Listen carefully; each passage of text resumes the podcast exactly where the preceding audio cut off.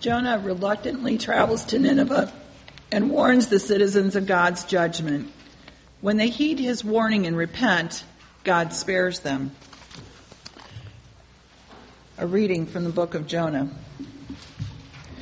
The word of the Lord came to Jonah a second time, saying, Get up, go to Nineveh, that great city, and proclaim to it the message that I tell you. So Jonah set out and went to Nineveh according to the word of the Lord. Now Nineveh was an exceedingly large city, a three days walk across. Jonah began to go into the city, going a day's walk, and he cried out, Forty days more, and Nineveh shall be overthrown. And the people of Nineveh believed God.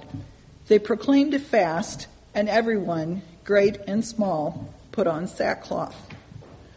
When God saw what they did, how they turned from their evil ways, God changed his mind about the calamity that he said he would bring upon them, and he did not do it. Hear what the Spirit is saying to God's people. A reading from Paul's first letter to the church in Corinth. I mean, brothers and sisters, the appointed time has grown short. From now on, let even those who have wives be as though they have none, and those who mourn as though they were not mourning, and those who rejoice as though they were not rejoicing, and those who buy as though they had no possessions, and those who deal with the world as though they had no dealings with it. For the present form of this world is passing away. Hear what the Spirit is saying to the churches.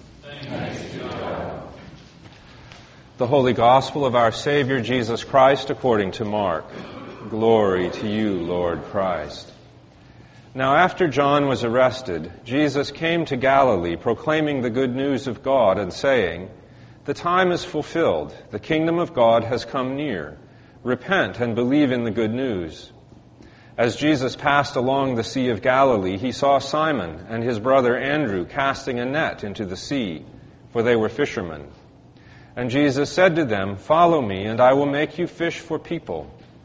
And, and, immediately they left their nets and followed him. As he went a little farther, he saw James, son of Zebedee, and his brother John, who were in the boat mending the nets. Immediately he called them, and they left their father Zebedee in the boat with the hired men and followed him. The Gospel of the Lord. Praise to you, Lord Christ.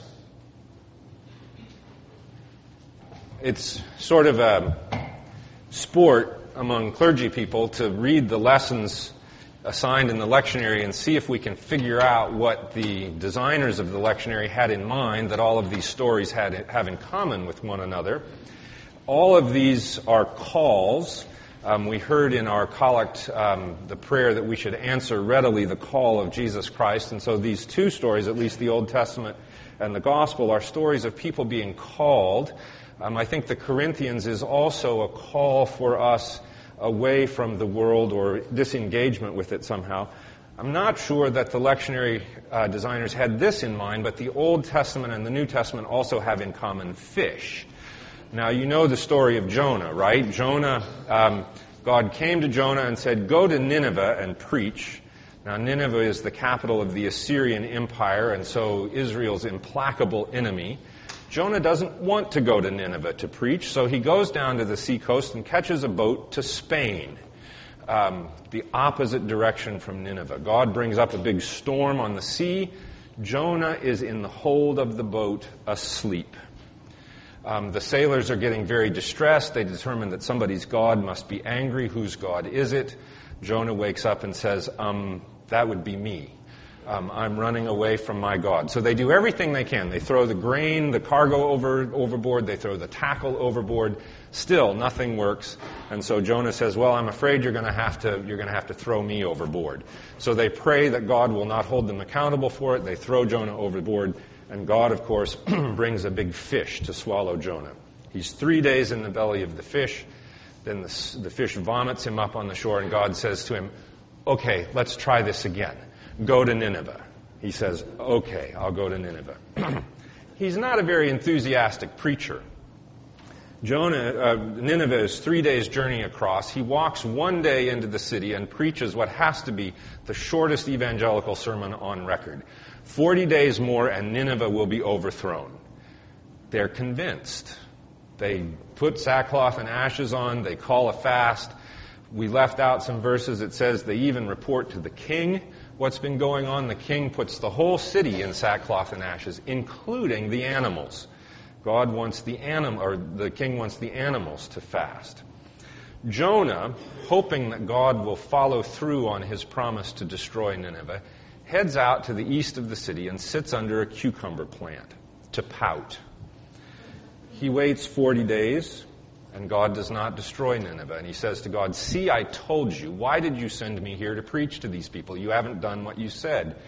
God that night causes a worm to come and the, the plant to die.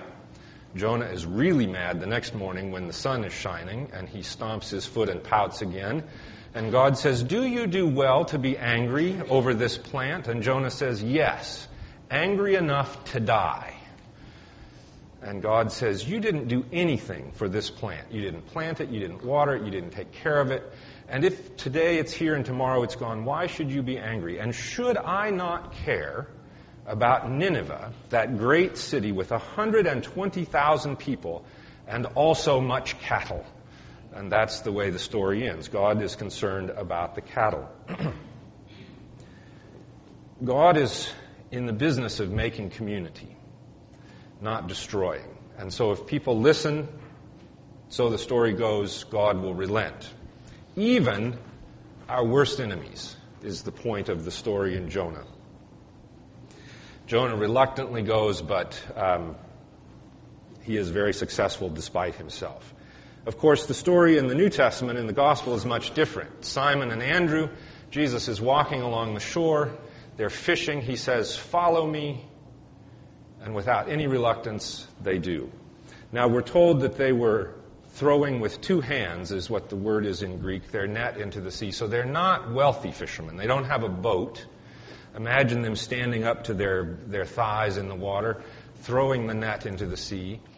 They've probably been taxed off their land. Roman law says that you couldn't own the seashore. Um, that was anybody could live there. You couldn't tax the fish in the sea. Once you'd taken them out of the sea and transported them along the road, then they could be taxed. But if you lived down at the seashore, you could subsistence fish and no one could do anything about it. So there were probably folks down there who've been pushed out of every other structure that supported them. So Jesus says, Follow me, and I will make you fishers of people. That's a weird thing. Who wants to fish for people? But it's attractive to them. They up and go. James and John, a different story. They're a little more wealthy. Dad owns a boat has hired hands. Jesus comes along and says, Follow me, and they do. The only time in Mark's gospel that we see the disciples preaching is when Jesus sends them out two by two. And this is what he tells them Go to whatever town will have you, stay in whatever house will keep you, eat what they put in front of you, heal the sick, raise the dead, cast out demons, and proclaim the kingdom. So that's what it must mean to be fishers of people. To gather those folks who have been pushed out of meal fellowship and bring them to the table. Whatever house will take you, doesn't matter whether they've paid their taxes or not. Whatever they put in front of you, doesn't matter if it's kosher or not. Heal the sick, raise the dead, cast out demons, proclaim the kingdom. The word for mending nets is a very rare word in the New Testament. It occurs in one other place, and that is right at the beginning of Paul's letter to the Corinthians, which we've been reading. Paul says, I hear that there are schisms among you, tears, rips. So be mended into one mind. And then he goes on through the rest of the course of this letter to tell them how to be mended, to keep community together. So maybe what it means to be a fisher of people is to gather folks into community, to set up a network of relationships between them. The story I told last week about the woman who walked in for the shawl ministry just as if she owned the place and thought she belonged. Maybe that's what we're called to do. Make this a place where folks belong, where folks are connected. So whatever other safety net has sort of let them go, we can catch them. Maybe that's what it means to be fishers of people. God has certainly given us a call. Like Jonah, we can be reluctant about it, and God will live with that. He will send us a whale and then say, okay, now a second time, let's try this. Or we can be like Simon and Andrew and James and John and say, yeah, this looks like a good deal, let's do it. But I think what it is to be fishers of people is to gather community, establish those safety nets which hold people in place, and then announce that the kingdom has come. Amen.